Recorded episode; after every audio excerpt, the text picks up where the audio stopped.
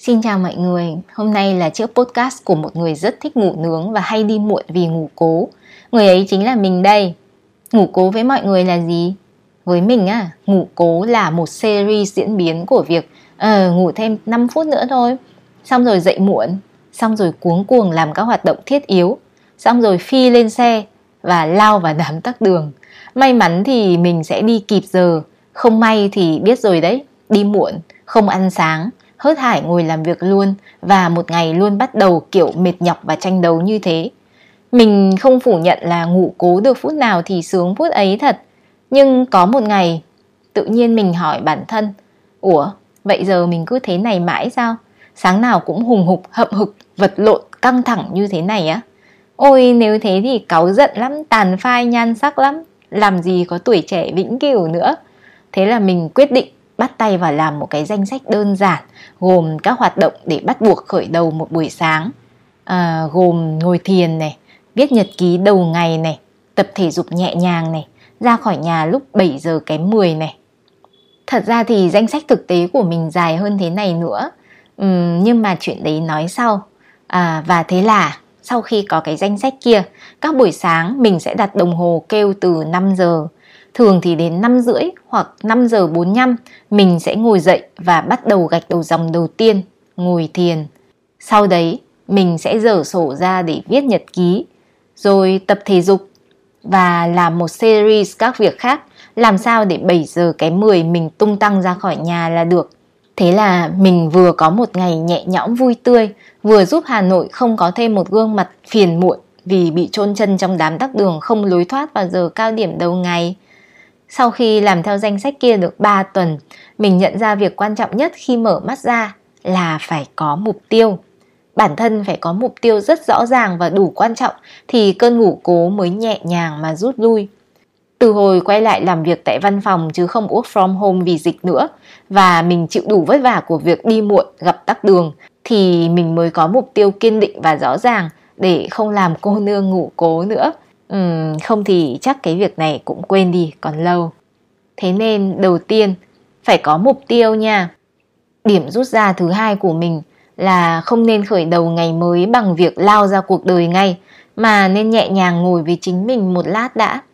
Mình bắt đầu một ngày bằng việc ngồi dậy và nhắm mắt ngồi thiền anapana một tẹo rồi chuyển sang vipassana. Nghe thì có vẻ khó khăn và tốn thời gian nhưng thật ra nói dễ hiểu thì mình chả làm cái gì khác ngoài việc nhắm mắt lại và chú tâm vào hơi thở đi ra rồi đi vào rồi mình quan sát cơ thể mình từ đầu tới chân rồi lại quan sát từ chân lên đầu vài lần thôi thông thường thì mình ngồi thiền không lâu lắm đâu có hôm 5 phút, có hôm 10 phút, hôm nào dậy sớm hẳn thì ngồi 15 phút. Sau đó thì mình dở nhật ký ra và viết bất kỳ thứ gì mà tay mình muốn viết. Phương pháp này nói một cách kỹ càng thì hơi dài, mọi người có thể Google search cụm từ những trang viết buổi sáng để tìm hiểu thật là kỹ. Um, hoặc là một hôm nào đấy mình sẽ làm một chiếc podcast tóm tắt dăm câu về phương pháp này cho mọi người. Rồi này, sau khi viết nhật ký xong thì mình xuống giường và làm vài động tác thể dục thật là cực kỳ vô cùng đơn giản để bản thân mình tỉnh táo và đánh thức cơ thể dậy. Đấy, Hành trình của mình sẽ tiếp tục với rất nhiều công đoạn kiểu bật nhạc này, pha nước mật ong ấm để uống này, nấu trà bình minh, ăn trà bình minh, nhồi bánh mì để cầm đến văn phòng ăn sáng, xếp túi đồ ăn trưa, dọn dẹp các thứ rồi ra khỏi nhà một cách thong thả. Nghe nhiều việc đúng không? Trước đây mình rất ngưỡng mộ những bạn làm được 1001 thứ vào buổi sáng. Mình đã có giai đoạn dậy sớm và cố gắng làm 1001 thứ thật đấy nhưng duy trì không được lâu lắm lại còn cảm thấy mệt chết đi được. Sau khi mình phát hiện ra là buổi sáng cần đặt một mục tiêu đủ to và cần thiết lập một chuỗi hoạt động đủ đơn giản, đủ hữu ích để bản thân khởi động dễ dàng và vui vẻ thì tới giờ các ngày trong tuần của mình đều diễn ra thuận lợi cả. Và đây này, điều rút ra quan trọng thứ ba để có một hành trình mở mắt mỗi sáng thuận lợi, đấy là phải biết tha thứ cho bản thân mình.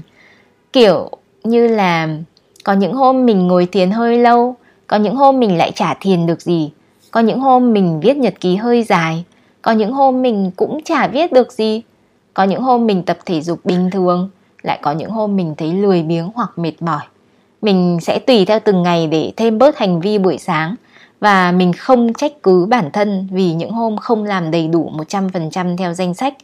Mình cho phép bản thân được sai, được thiếu, được phá luật. Đơn giản vì mình là con người mà, người bình thường ấy, lại còn là con gái nữa. Nhỡ mà đánh răng lâu một tí, rửa mặt kỹ một tí, soi gương lề mề một tí, bôi này bôi kia nhiều một tí, chọn quần áo hơi dườm già một tí, thì cũng bình thường thôi. Thậm chí có hôm mình còn ngủ dậy muộn đến mức không làm được gì hết luôn mà phi ra khỏi nhà và đâm đầu vào đám tắc đường như những ngày quá khứ ngủ cố huy hoàng. Nhưng bất kể thế nào thì mình vẫn tha thứ cho bản thân. Mình đã cố hết sức rồi, nên nếu hôm nay không làm được thì mai mình làm tiếp. Sao phải căng? Mọi người chú ý nhé. Cái khả năng tha thứ cho bản thân này rất quan trọng để mình tiếp tục giữ các thói quen đã thiết lập cho buổi sáng. Muốn đi luôn thì phải siết chặt kỷ luật nhưng muốn đi lâu dài thì phải biết mềm mại cả với bản thân nữa chứ không thì tuổi thân chết mất thà ngủ cố còn hơn thế bây giờ bạn đã nghĩ ra mình sẽ chọn điều gì để khởi đầu cho các buổi sáng chưa? Dù chọn cách thức nào dù danh sách của bạn là gì hãy thử đặt một mục tiêu đủ gợi cảm để lôi mình dậy. Như mình là không phải chôn chân trong đám tắc đường này. Uhm, rồi đặt cho bản thân một danh sách hành động đủ đơn giản và có ích để làm. Rồi luôn luyện tập tha thứ cho bản thân nếu có nhỡ nhàng gì mà không làm được theo danh sách kia. Tin mình đi bạn sẽ nhớ nhàng nhiều lần cho đến khi mà bạn thật sự đi vào cái khuôn mà bạn mong muốn thế nên à, mình chúc bạn có những buổi sáng ngập tràn năng lượng tốt để sẵn lòng đón mọi điều kỳ diệu diễn ra trong ngày nhé hãy sẵn sàng nha vì điều kỳ diệu thì ngày nào cũng diễn ra đó Cảm ơn bạn đã lắng nghe chiếc podcast này của Biết Bay.